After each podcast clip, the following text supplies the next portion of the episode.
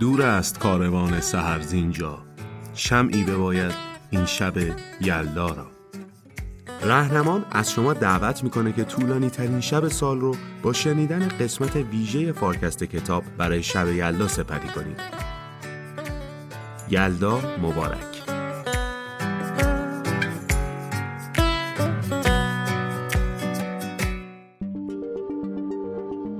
دولت ها نقش مهمی در روند توسعه دارن و دائما اصلاحات و سیاست های جدیدی رو برای دستیابی به توسعه معرفی می‌کنن. با این حال بیشتر این سیاست ها تاثیر زیادی ندارن. مثلا مدرسه ها ساخته میشن اما بچه ها یاد نمی‌گیرن. یا برنامه ها نوشته میشن اما اجرا نمیشن. نویسندگان کتاب توسعه به مسابه توانمندسازی حکومت معتقدن که نسخه های قبلی ارائه شده برای توسعه کشورهای در حال توسعه مثل آزادسازی خصوصی سازی و حکمرانی خوب به نتایج مناسبی نرسیدن. این ناکامی به این خاطره که این کشورها دولت توانمند و با ظرفیتی ندارن که قادر به اجرای نسخه های ارائه شده باشن. عوض کردن نسخه ها و ارائه دستورالعمل های پیچیده تر مشکل رو حل نمی‌کنه. این کشورها فاقد توانمندی برای اجرای اونا هستن. این کتاب تلاش می‌کنه نشون بده که چگونه میشه سازمان ها و حکومت ها رو توانمند کرد. همینطور نشون میده که چگونه سازمان ها در کشورهای در حال توسعه به جای کار کردن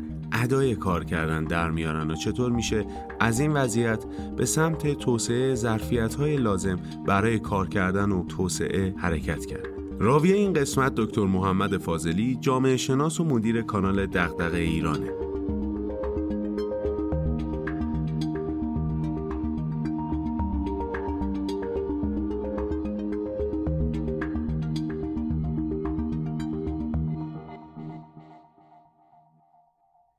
می‌خوام درباره یک کتابی حرف بزنم که گویی برای این لحظه از تاریخ نوشته شده. چرا برای این لحظه از تاریخ نوشته شده؟ چون نویسنده هاش میگن که دولت یعنی چی؟ خیلی تعابیر متفاوتی از دولت تا حالا گفته شده. ولی این تعبیر از دولت خیلی جالبه. یه جورایی خاطره هم هست هیجان انگیزم هست. میگن دولت یعنی تاریخ شکست سیاستی. یه لحظه تو ذهن خودتون مرور کنید. ببینید که دولت ها چقدر شکست خوردن. شکست تو مهار تورم. شکست تو ساختن خونه هایی که در برابر زلزله مقاوم باشن و فرو نریزن. نه اینکه خودشون بسازن بلکه یه سیاست گذاری انجام بدن که خونه های مقاومی ساخته بشه. شکست در مهار فساد. شکست در جلوگیری از آلودگی محیط زیست. شکست در ناتوانی برای بالا بردن کیفیت آموزش. چند ثانیه تو ذهنتون مرور کنید ببینید چند تا از این شکست ها توی دولت ها تو ایران و تو بقیه کشورها پیدا می‌کنید. همه کشورها به درجاتی درگیر این شکست های دولت ها هستن. اگه قرار باشه یک کتابی علت این شکست خوردن های دائمی دولت ها رو بررسی کنه و براش راه حل بده طبیعیه که در اصل می‌خواد این ناتوانی دولت ها رو درمان کنه. خب پس طبیعیه که اسمش هم باشه توانمندسازی حکومت. و اگه توسعه نیافتگی هم همون به نتیجه نرسیدن سیاست هایی باشه که قرار با اون سیاست ها زندگی مردم تو کشورها بهتر بشه پس می‌تونیم با مترجمای این کتاب همراه باشیم که اسم کتاب رو به فارسی گذاشتن توسعه به مسابه توانمندسازی حکومت. حالا چرا توانمندسازی حکومت مهمه؟ بانک جهانی تو دهه 1990 و مشخصا در سال 1997 یک گزارشی رو منتشر کرد و در اون پرداخت به نقش دولت در توسعه. یه جمله خیلی مهم توی اون کتاب هست. و به صراحت میگه که این گزارش نشان می‌دهد که عامل تعیین کننده توسعه به رغم تجربه های متفاوت کارآمد بودن دولت است. این کارآمد بودن دولت به عنوان عامل توسعه ما رو وصل می‌کنه به همون طرح مسئله که اول داشتیم یعنی تاریخ شکست سیاستی. دولت ها چون ناکار آمدن تاریخ شکست سیاستی شدن. مسئله برای بانک جهانی این بود که این دولت ها در کشورهای در حال توسعه حتی از پس ارائه کالاهای عمومی اساسی مثل حق مالکیت، ایجاد راه، بهداشت و حتی آموزش های پایه به شهروندانشون هم باز موندن. و مسئله کارآمدی دولت به یه مرحله خطرناکی رسیده و ناکارآمد بودنشون مسائل بسیار زیادی رو ایجاد کرده. خب گفتمانی حاکم شد بر جهان سیاستگذاری و مسائل توسعه که به دنبال حکمرانی خوب میگشت و از دولت ها می‌خواست که نهادهای خوب رو توسعه بدن و این نهادهای خوب باعث توسعه یافتگی بشن. اما یه سوال مهم وجود داره و اون سوال اینه که این کشورهایی که توسعه پیدا کردن مثل آمریکا، مثل انگلستان، مثل سوئد، مثل ژاپن، استرالیا اینها از ابتدا نهادهای خوبی داشتن. یعنی می‌شد در دهه 1830 1850 1870 گفت که مثلا یک کشوری مثل سوئد نهادهای خوبی و حکمرانی خوبی داره. آیا اونا واقعا نهادهای بدون فسادی داشتن که تونستن توسعه ایجاد بکنن؟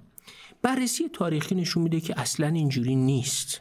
و در دهه 1830 دهه 1850 کشورهایی مثل انگلستان مثل سوئد حکومتهایی داشتن درگیر سطوح بالایی از فساد و ناپاسخگویی و به تدریج در مسیر توسعه تونستن این اصلاحات رو به سمت ساختن یک نهادهای سالم جلو برن.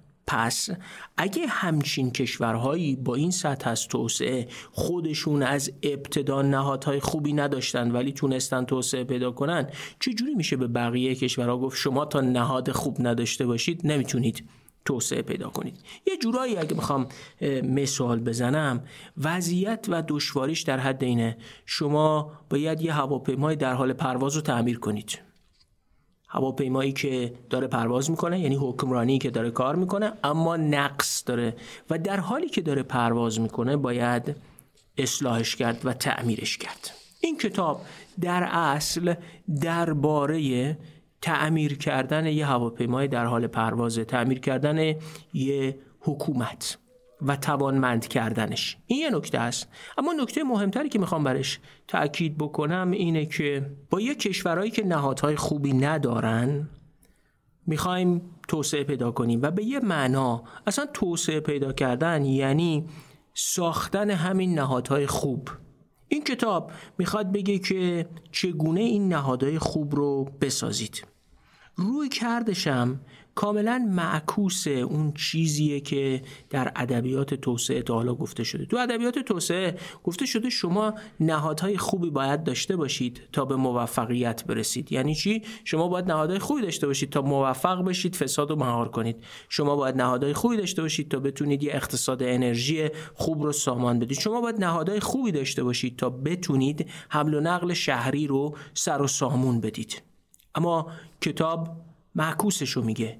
میگه شما با موفق شدنه و گام به گام رفتنه که می‌تونید نهادهای خوبی بسازید. و اصلا اگه شما نهادهای خوبی داشتید که دیگه توسعه یافته بودید و ضرورتی نداشت که این همه درباره توسعه یافتگی حرف بزنیم. بذارید برای اینکه منظورم رو برسونم و روح حاکم بر این کتاب رو توضیح بدم اول شما یه قطعه موسیقی بشنوید. قطعه چهار فصل اثر ویوالدی نوازنده و آهنگساز مشهور ایتالیایی.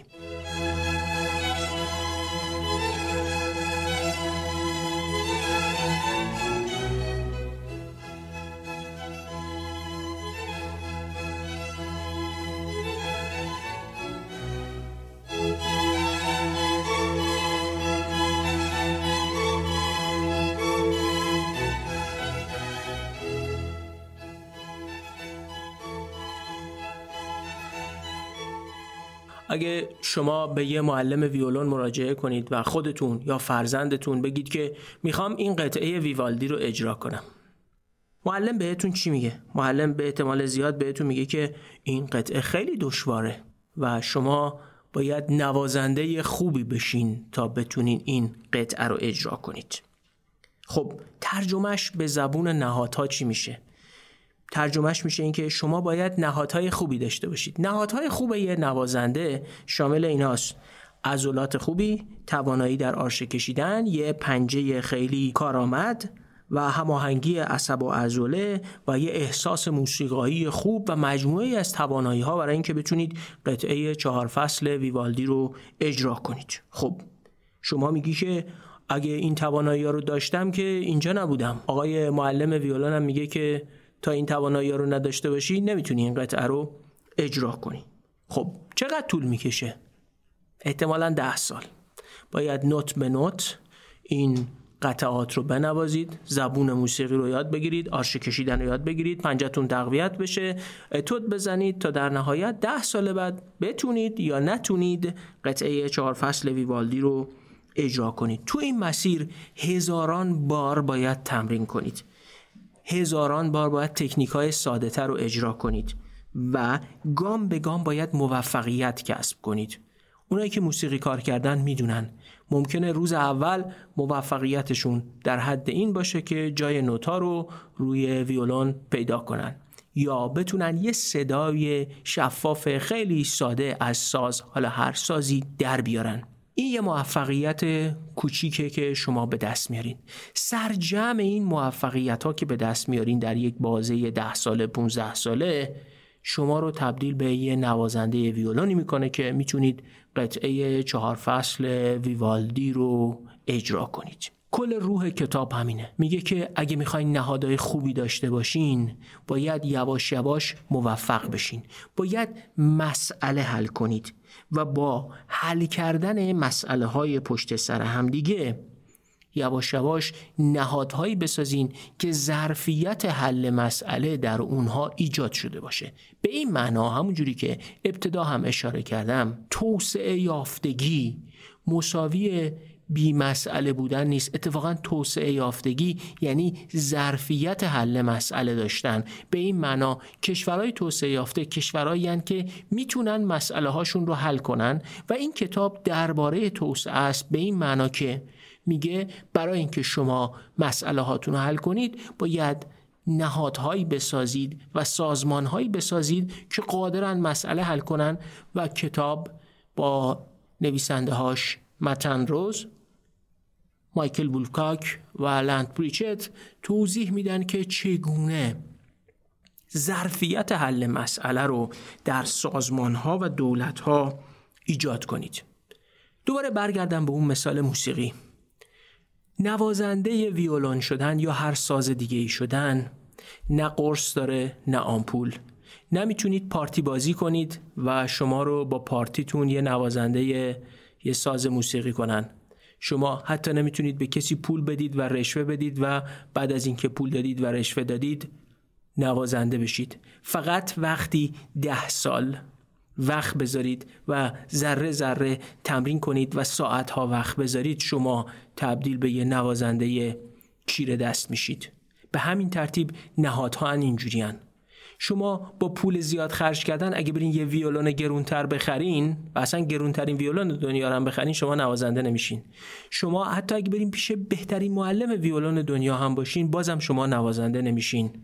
و همه اینها فرع بر اینن که شما خودت چقدر تمرین می‌کنی چقدر موفقیت کسب می‌کنی و چقدر می‌تونی یواش یواش اون قابلیت ها و ظرفیت ها رو در خودت ذخیره بکنی. ظرفیت ساختن برای حل مسئله تو چارچوب حکومت ها هم این کتاب استدلال می‌کنه که همین جوریه. برای این کار یه روش معرفی می‌کنن. اسم روششون رو گذاشتن انتباق تکرار شونده مسئله محور. یعنی چی؟ یعنی اینکه اول بپرسید مسئلهتون چیه؟ از اون عبارت آخری بخونیم. انتباق تکرار شونده مسئله محور.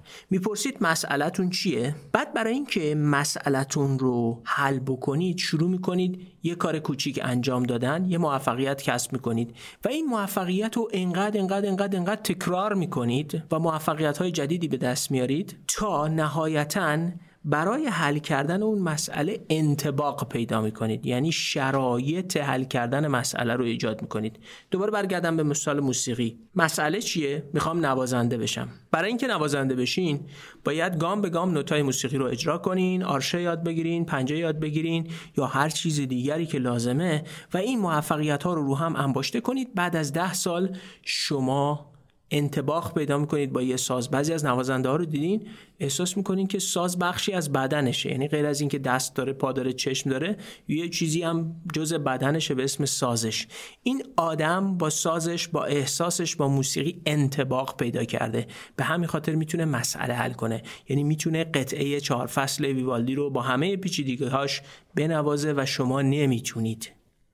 پس انتباق تکرار شونده مسئله محور. به این معنا این کتاب میگه که شما اول باید مسئلهتون رو خوب تعریف بکنید بعد برای حل کردن اون مسئله گام های کوچیک کوچیک بردارین به موفقیت برسین و با اون موفقیت ها در درون سازمان حکومت یا در درون سازمان خودتون شرکتتون بخش خصوصی دولتی یا هر چیز دیگری یک قابلیتی ایجاد کنید. و اون قابلیت یواش یواش توسعه پیدا کنه و شما رو با شرایط انتباق بده و به این ترتیب ظرفیت حل مسئله در شما افزایش پیدا کنه.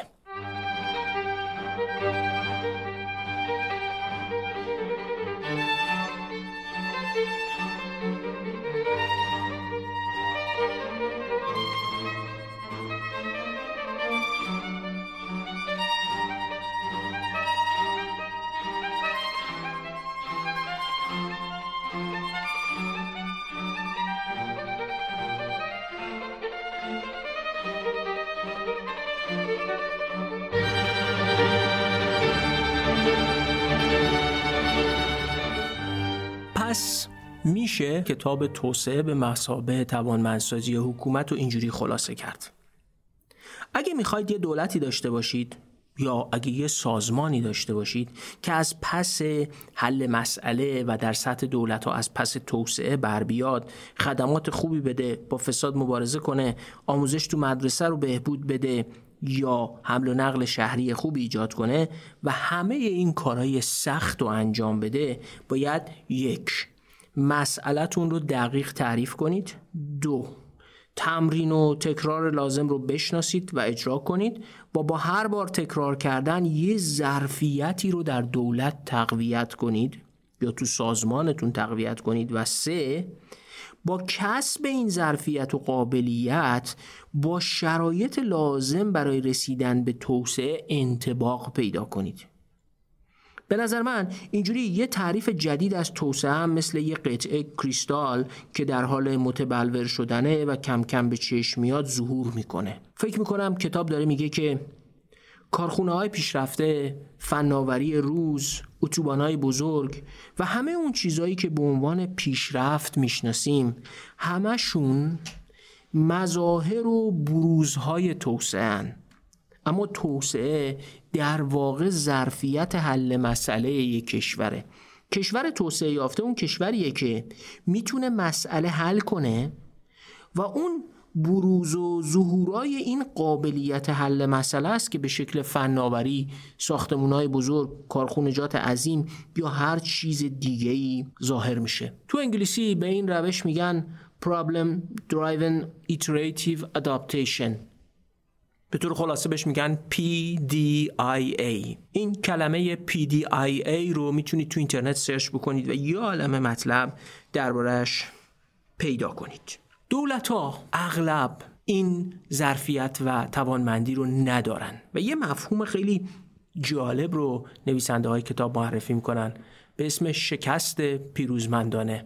خیلی تناقض آمیزه ولی برای شکست پیروزمندانه دولت تو اوگاندا رو مثال می‌زنن. دولت اوگاندا در یه ارزیابی بین المللی مشخص شده که یکی از پیشرفته ترین قوانین ضد فساد دنیا رو داره و در ارزیابی مؤسسه شفافیت بین الملل کیفیت قوانین اوگاندا در مبارزه با فساد شده 99 از 100 و در همون حال اوگاندا یکی از فاسدترین کشورهای دنیا هم هست. یعنی دولت ها شکست پیروزمندانه می‌خورن. بهترین سندا رو می بهترین قوانین رو تصویب می‌کنن بهترین اسناد حکومتی رو درست می‌کنن و هیچ کدوم نمی‌تونن اجرا کنن. حتی وقتی می‌خوانم نمی‌تونن اجرا کنن. مثل این میمونه که من بخوام قطعه چهار فصل ویوالدی رو اجرا کنم. حتی وقتی بخوامم حتی وقتی صادقانه بخوام حتی وقتی متعهدانه بخوامم با همه قوا هم که بخوام نمی‌تونم اجرا کنم. چون اون قابلیتی که باید تو ده سال تو من ایجاد می‌شده الان وجود نداره. اینجاست که دولت ها شکست می‌خورن چون نمی‌تونن اجرا کنن و ادای پیروزی در میارن چون یه عالمه سند دارن که رو می‌کنن و بروکرات های دولتی دائم از اون سندها حرف می‌زنن. اینو تصویب کردیم اونو تصویب کردیم به این جلسه رفتیم تو این جلسه این رو بررسی کردیم ولی آخرش هیچی. آفتابه لگن هفت دست. شام و نهار هیچی. خب. نقطه آغاز کجاست؟ تعریف مسئله. نویسنده های کتاب در اصل دارن میگن که اگه شما ندونید مسئلهتون چیه اصلا چی رو می‌خواین حل بکنین؟ بنابراین تو عنوان انگلیسی اون P PDIA میشه problem از مسئله شروع می‌کنید. خب توی اون مسئله بخش مهمی از کتاب به این می‌پردازه که یه مسئله رو چجوری باید تعریف کرد از کجا میاد؟ مسئله باید برای کیا مهم باشه؟ یه مسئله ای که مسئله باشه اصلا چه شکلیه؟ و تکنیک های تعریف مسئله چیان؟ این گام اوله و نکته مهمی رو ذکر می‌کنن. میگن که بسیاری از حکومت ها بسیاری از سازمان ها به جای اینکه مسئله تعریف کنن فقط دنبال راه حل میگردن. یعنی مسئلهشون اینه که راه حل ندارن. این خیلی عبارت جالبیه. میشه ساعتها دربارش فکر کرد. به جای اینکه بگن مسئلهشون چیه دنبال راه حل میگردن. در حالی که تجربه توسعه نشون میده که شما قبل از اینکه مسئلتون رو تعریف کرده باشین دنبال چه راه حلی میگردین؟ من یه بار توی توییتی نوشتم که اگه شما مسئلتون رو تعریف نکرده باشید و اصلا ندونید می‌خواین چی رو حل کنین به سرعت یه سری راه حل فروش پیدا میشن که صرف نظر از اینکه اون راه حلاشون چیه اونا رو به شما خیلی گرون میفروشن و شما هم چون اصلا نمی‌دونی مسئله چیه و مسئله رو تعریف نکردی تبدیل میشی به یه خریدار راه حل. پس گام اول اینه که مسئلهتون رو باید با توجه به شرایط خودتون تعریف کنید. آیا معنی این حرف اینه که تجربه جهانی به درد نمی‌خوره؟ و هر کسی مسئله خودشو داره. نه. هر کسی مسئله خودشو داره. اما همواره در راه حل هایی که در جهان توسعه داده شده تو اون چیزهایی که مشهورن به بهترین سرمشق ها یا best practice ها تو موفقیت های سایر کشورها و سایر سازمان ها همیشه یه درس هایی وجود داره که میشه ازشون استفاده کرد. اما نکته مهم اینه. توانمند شدن قابل copy paste کردن نیست. همونجوری که شما نمی‌تونید قابلیت یک نوازنده رو از طریق دیدنش و copy paste کردنش به دست بیارید و هر کسی به سبک خودش با احساس خودش و با توانمندی های خودش یه نوازنده یا یه آهنگساز میشه. نکته دیگری که نویسنده ها متذکر میشن در این بخش خیلی مهمه. میگن که وقتی کسی توانمندی نداره نمی‌تونید بار زیادتری بهش تحمیل بکنید. یعنی اگه من رفتم قطعه ویوالدی رو اجرا کنم و نتونستم شما نمی‌تونید بگید که با تو هم که نوازنده نیستی. برید یه قطعه دشوارتر از یکی دیگر رو بیارین بخواین برش تحمیل کنید. این عاقبت خیلی از حکومت ها تو کشورهای در حال توسعه هم هست. بودجه عملیاتی نمی‌تونه اجرا کنه؟ چون توانمندیشو نداره یه نسخه جدیدتری با یه پیشرفته تری با یه توانایی و قابلیت های بیشتری که لازم داره رو از یه کشور دیگه کپی کنیم بیاریم بر همینی که اون نسخه اولیه رو هم نمی‌تونست اجرا کنه برش تحمیل کنیم. پس بار اضافی تحمیل کردن به یک حکومت به یه سازمانی که از توانمندی قبلیش هم کاستی داره مسئله ای رو حل نمی‌کنه. پس گام اول تعریف مسئله است. گام دوم.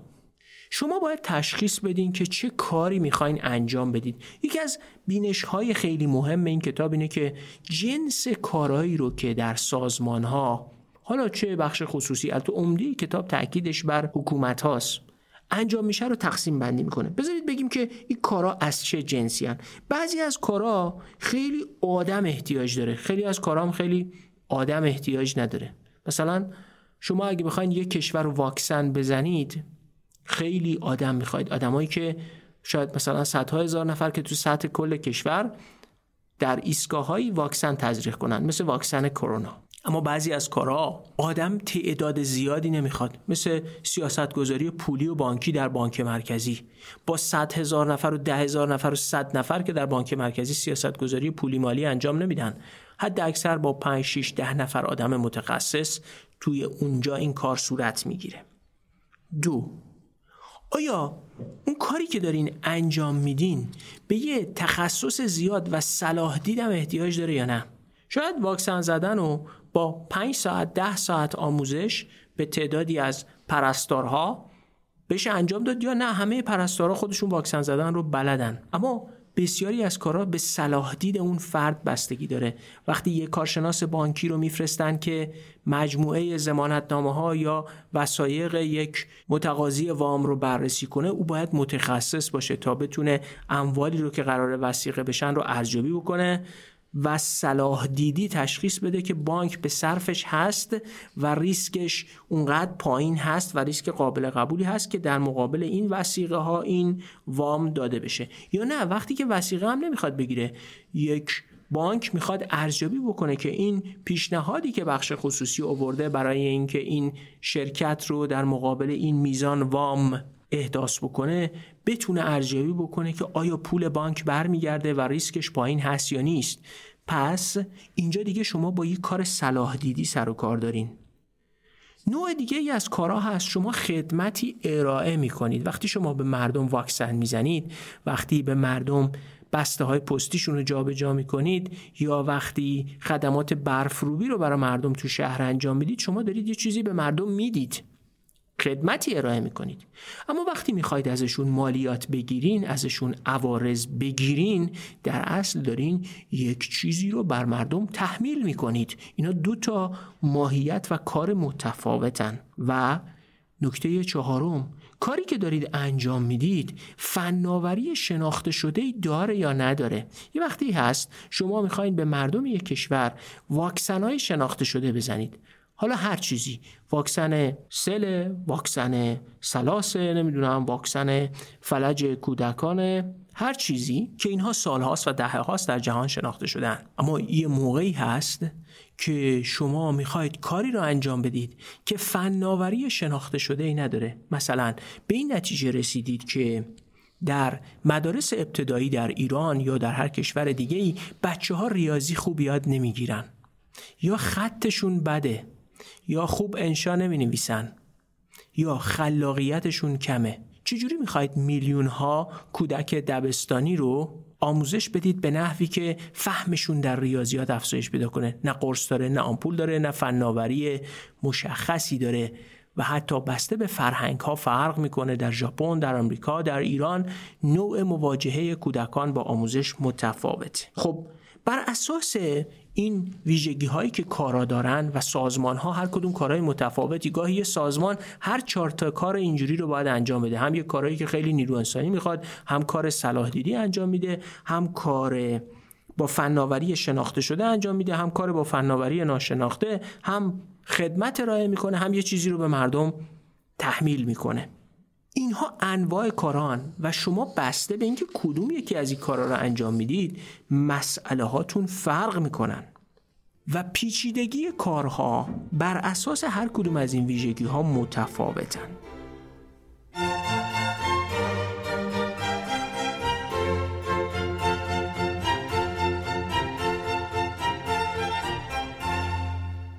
بریم سراغ بحث بعدی که این کتاب مطرح می‌کنه.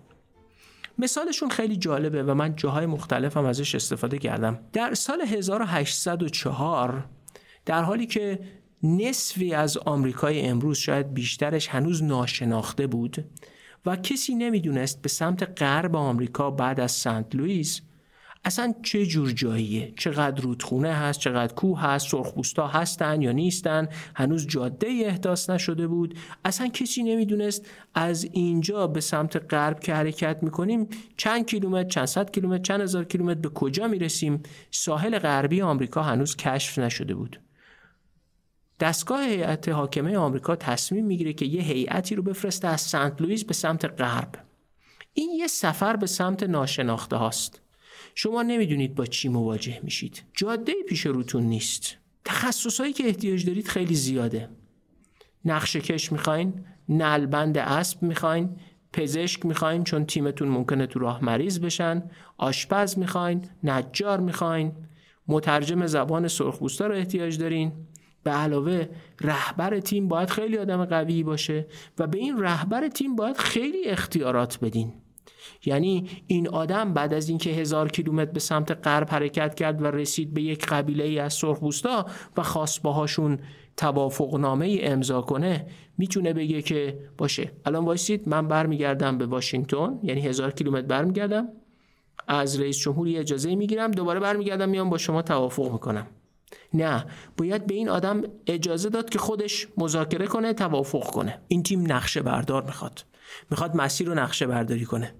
نمی‌دونه چند تا رودخونه وسط راهش هست. بنابراین شد قایق سازم احتیاج داشته باشه. اما فکر کنید که سال 2015 می‌خواستن همین مسیر رو از سنت لوئیس برن تا لس آنجلس. تنها چیزایی که لازم بود یه گوشی که روش Google Map رو فعال می‌کنید یه ماشین. نه لازم غذا بردارین نه لازم پزشک داشته باشین نه لازم نعلبند داشته باشین نه لازم قدرت مذاکره داشته باشین. هیچ کدوم از اینا رو نمی‌خواین. مهمونسراها بین راه هستن هتل هستن غذا هست پمپ بنزینا هست همه چی هست و راتون رو می‌کشین میرین. حرفی که نویسنده های کتاب می‌زنن اینه. توانمندسازی حکومت یه سفری از جنس سال 1804 یه سفر 2015 نیست. اینجوری نیست که شما برین. می‌خواین یه سازمان توانمند داشته باشین می‌خواین با فساد در شهرداری مبارزه کنین می‌خواین قابلیت یادگیری ریاضی تو مدرسه ها رو افزایش بدین. بریم ببینین که فلان کشور چیکار کردن کپی کنیم بیاریم همینجا. نه. توانمندسازی حکومت و قابلیت توسعه ایجاد کردن از نگاه انروز پریچت و بولکاک در این کتاب. که توضیح هم بدم این کتاب خروجی یک مرکزی است. در دانشگاه هاروارد به اسم مرکز توانمندسازی حکومت که سالها تحقیق کرده و این کتاب یکی از مهمترین خروجی های اون مرکز است. اون مرکز میگه که و در این کتاب که شما نمی‌تونید سفر 1804 رو کپی کنید. نمی‌تونید یه گوشی بگیرید دستتون و یه Google Map داشته باشید رو نقشه حتی نشونتون بده که ایستگاه های پمپ بنزین کجاست مهمانسراها کجاست هتل ها کجاست و فقط راتون رو بگیرید برید. توسعه پیدا کردن و توانمندسازی سازمان و حکومت یه راه سعی و خطاییه یه راهی شبیه همون ویولون زدنه. توانمندسازی ساختنه راه و نقشه برداری کردنه. و تو راه احتیاج دارید با آدمایی متفاوت با آدمایی که بهشون اختیار داده شده باشه بتونن تصمیم بگیرن مذاکره کنن و با آدمهای بسیار قدری احتیاج دارید. اونی که می‌خواست رهبر یه گروهی باشه که در سال 1804 از شرق آمریکا به غرب آمریکا می‌رفت به عنوان رهبر گروه باید خیلی آدم مقتدری می بود اما وقتی می‌خواین تو سال 2015 از شرق به غرب آمریکا برید یه راننده ساده هم می‌تونه شما رو ببره. پس ماهیت توانمندسازی حکومت الزاماتی داره برای اینکه چگونه این کار رو باید انجام داد. بلوم، چارلز بلوم، استاد دانشگاه هاروارد متخصص سیاست عمومی و اقتصاد یه عبارتی داره در مورد این خیلی عبارت گویاییه. میگه سیاست گذاری در یه همچین فضاهایی و این توانمندسازی یه عمل کورمال کورمال رفتنه. یعنی رفتن تو تاریکیه. دست می‌ذارین رو زمین شناسایی می‌کنین جلو میرین. مسیر یا یک نوعی مثل خونسا کردن مین تو میادین مین میمونه. یعنی جلو رفتن گام به گام. تو این مسیر با یه مسائلی مواجه میشید که مسائل بسیار پیچیده این خود من جای دیگه به این مسائل تو دنیای ادبیات سیاست گذاری بهش میگن ویکد یا مسائل بدخیم. مترجما ترجمه کردن مسائل پیچیده سخت که هارد این مسائل مثل چیان بزنین یه مثال بزنم. فرض کنید که یه روزی تصمیم بگیرن که اضافه وزن کودکان رو حل بکنن. شما شاید خودتون یا همسایه هاتون یا فامیلاتون دیدین. بچه های ما از همون سنای 4 5 7 8 سالگی اضافه وزن دارن. شکاماشون بزرگ میشه و دچار چاقی کودکان میشن. وقتی میرین مسئله چاقی کودکان رو حل بکنین می‌بینین که اینا با این مسائل درگیرین. یک سطح دانش مادران از تغذیه. یعنی اگه می‌خواین مادرها عوض بشن تازه حالا نه که سطح دانششون فقط باید اصلا الگوهای آشپزیشون عوض شه. الگوهای غذا دادن به بچه هاشون عوض بشه. دو الگوهای تحرک بدنی کودکان اینا تو آپارتمانن فضای بازی ندارن مثل قدیم تو کوچه نیستن. چون مدرسه ورزشگاهی نیست که اونها رو تحرک بدنی ایجاد کنه. آپارتمان نشینیه. این بچه ها یه سری غذای آماده می‌خورن که شرکت ها تولید می‌کنن و این شرکت ها خیلی حساسیت به اینکه اینا بچه ها رو چاق می‌کنن ندارن. اونا می‌خوان غذاهاشون خوشمزه باشه که فروش بره. نظام تربیت بدنی تو مدارس رو باید تغییر بدین. تازه باید بنین الگوی تبلیغات تلویزیونی هم عوض کنین. یعنی تلویزیون دیگه همش نباید چیپس و پفک و غذاهای چاق کننده تبلیغ بکنه. تازه باید برین الگوهای تغذیه بچه ها که تو 4 5 سالگی دو سه سالگی در مهد کودک شکل می‌گیرن بریم با مهد کودک کار کنین. چون مهد کودک یه نقشی دارن که تو این بچه ها چی می‌خورن و چگونه الگوهای تغذیه درشون شکل می‌گیره و نهایتا عوامل اقتصادی به شدت تعیین کنندن بله خیلی از غذاها چاق کننده نیستن و خیلی هم با کیفیتن ولی خانوارهای فقیر نمی‌تونن اونا رو تأمین بکنن. پس حل کردن مسئله چاقی کودکان آمپول نداره. قرص هم نداره. خیلی توجه نکنید به این تبلیغات ماهواره اون زیر دو تا قرص می‌خورین لاغر میشون اینا. اینجوری نیست به این داستان به این سادگی نیست. شما تو اینجا با یه مسئله به شدت پیچیده با شاخک های بسیار طولانی و پیچ در پیچی با سایر عرصه های زندگی اجتماعی اقتصادی رسانه مهد کودک آموزش ورزش ارتباط دارین. حل کردن این مسئله به شدت پیچیده است و نیازمند هماهنگی بین بخشیه نیازمند اینه که یه قابلیت های خاصی در سازمان دولت ایجاد بشه. شما حتی باید بتونین کار مشارکتی بکنین. یعنی دولت با مهد کودکا دولت با مدارس دولت با ورزشگاه دولت با مادرها دولت با شرکت ها دولت با رسانه ها اینجاست که اون ظرفیت باید ایجاد بشه. پس فرایند توانمندسازی یه فرایندی از جنس این کارای پیچیده کردنه و الزامن اون سیاستی که برای کاهش چاقی کودکان در نیوزیلند جواب داده در ایران جواب نمیده.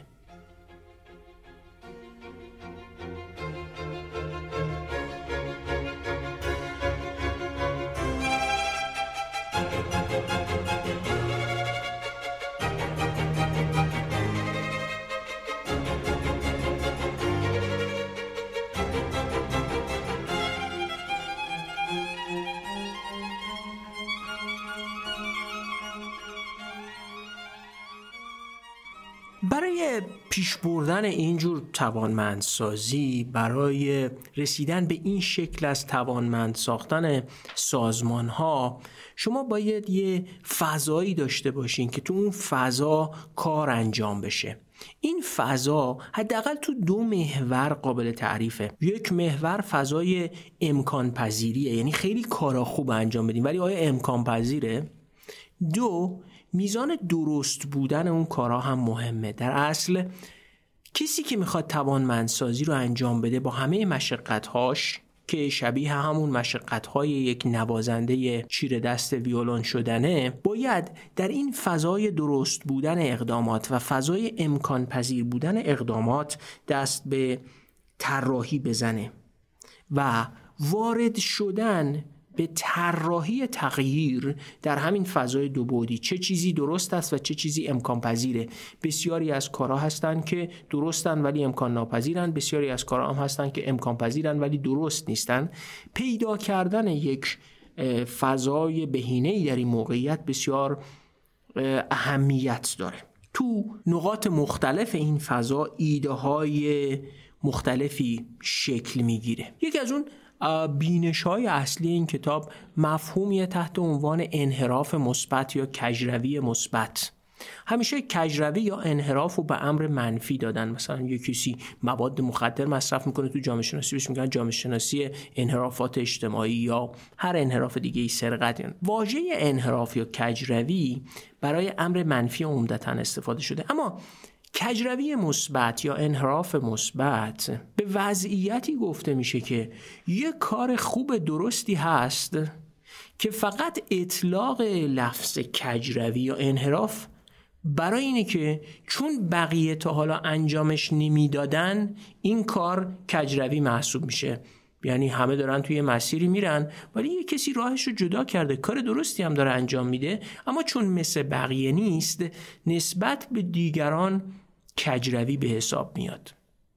یکی از اون راهکارهای خیلی مهم برای توانمندسازی سازمان ها همین کجروی مثبت انحراف مثبت و در مسیر توانمندسازی این کجروی مثبت و انحراف مثبت باید کشف بشه و جلو بره. آدمای کجرو حتی کجروهای مثبت خیلی امکان پذیره که سرکوب بشن. یعنی تو سازمان خودتون دیدین. یه کسی میاد یه ابدایی می‌کنه فقط چون بقیه سختشون رو انجام بدن یا بهش عادت ندارن جلوش وای میستن.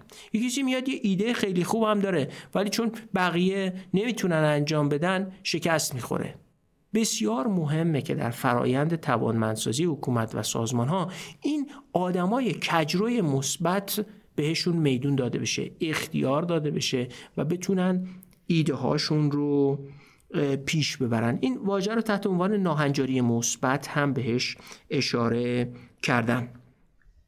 باید تا به الان مشخص شده باشه که در مفهوم توانمندسازی حکومت با اون روایتی که کتاب توسعه به مسابقه توانمندسازی حکومت ارائه می‌کنه یادگیری خیلی جایگاه مهمی داره و بسیار مهمه که آدمها، مدیرها، نخبه ها ایده هایی داشته باشن برای خلق یک سازمان یادگیرنده. در اصل این سطح از یادگیری که برای توانمندسازی حکومت لازمه به اندازه همون یادگیری که ضروریه تا بشه یه نوازنده خیلی خوب ویولون شد در اینجا هم ضرورت داره. بنابراین خلق سازمان های یادگیرنده و اجازه دادن برای یادگیری و اجازه دادن برای انحراف مثبت بسیار تعیین کننده است. و بسیار مهمه که تو این فرایند یادگیری در درون سازمان یا در درون حکومت دائم یه همچین سوالایی پرسیده بشه. یعنی این احساس وجود داشته باشه که سازمان یا حکومت داره دائم این سوالا رو از خودش می‌پرسه. می‌پرسه که اصلا مناسب ترین سوالی که می‌تونم بپرسم چیه؟ ما گاهی اوقات سوالاتمون رو زیر سوال نمی‌بریم اصلا. از سوالاتمون پرسش نمی‌کنیم. فکر می‌کنیم سوالمون درسته.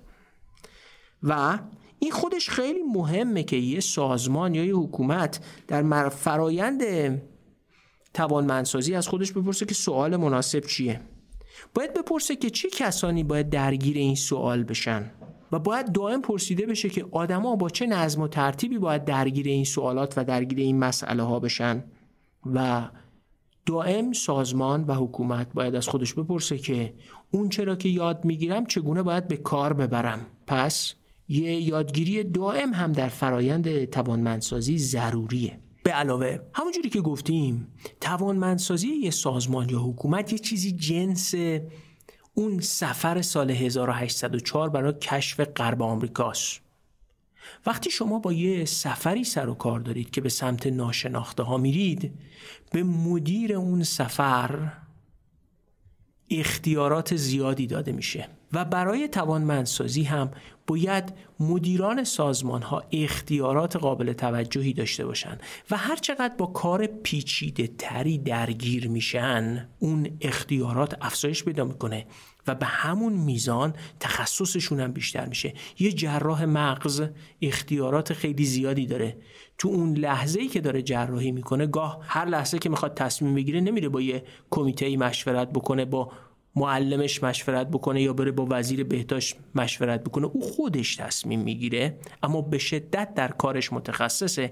اما به همین نسبت هم در قبال آنچه انجام میده یه مسئولیت های مشخصی هم داره. بنابراین در فرایند توانمندسازی اختیار دادن به آدم ها برای اینکه از تخصصشون مسئولانه استفاده کنن بسیار مهمه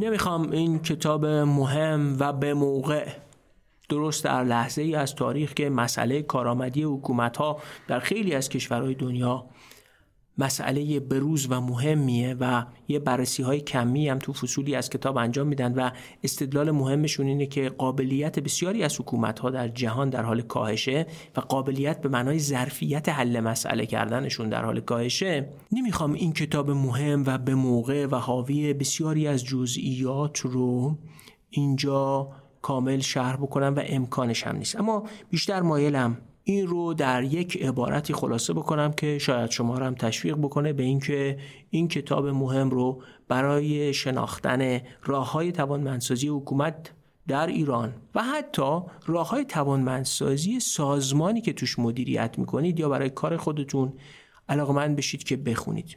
اینجوری می‌تونم خلاصش کنم. شما شاهد یه چالشی بودید و تونستید اون رو به یه مسئله جالب توجه تبدیلش کنید. اون مسئله اینقدر جالب توجه مهم و بارز بود که بقیه نمی‌تونن از کنارش بگذرن و نادیدش بگیرن.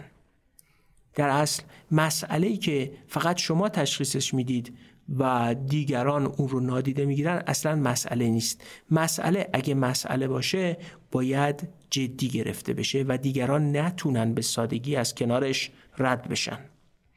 این مسئله رو میشکافیدش.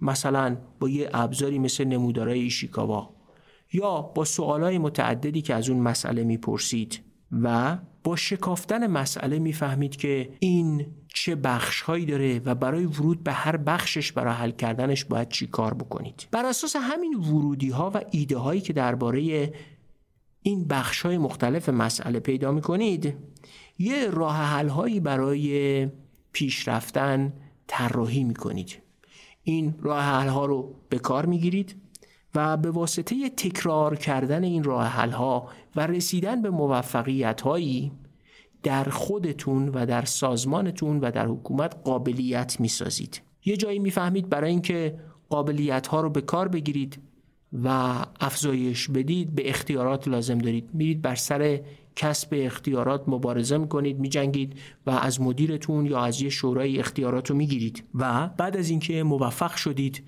ایده هاتون رو برای حل مسئله به کار بگیرید و اونها رو تکرار کردید.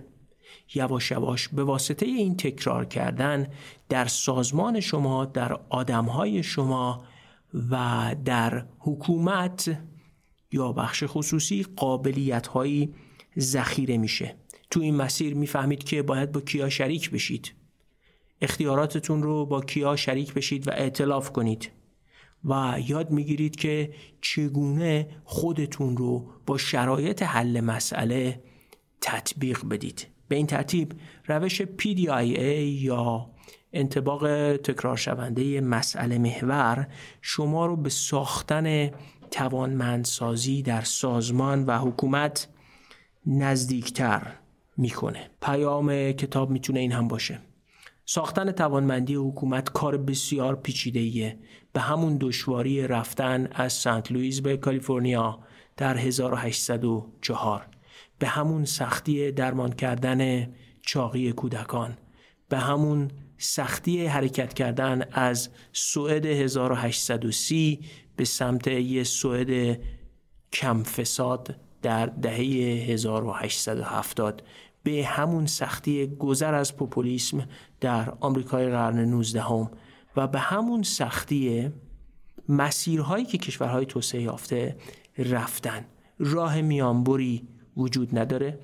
copy paste نمی‌تونید بکنید و سختی کار همون قدریه که امروز به عنوان یک کسی که هیچی از موسیقی نمی‌دونه تصمیم بگیرید یه روزی نوازنده قطعه چهار فصل ویوالدی بشید. امیدوارم کتاب رو بخونید و ساعت خوشی رو باهاش سر بکنید.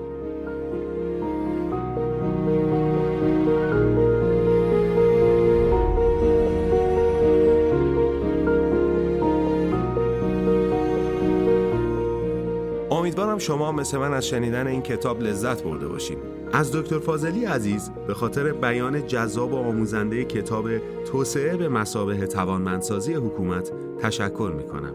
از شما هم ممنونم که تا پایان این اپیزود از فارکست کتاب همراه ما بودید. من سیاوش مهراین روزهای خوب و خوشی رو براتون آرزو می کنم. خدا نگهدار.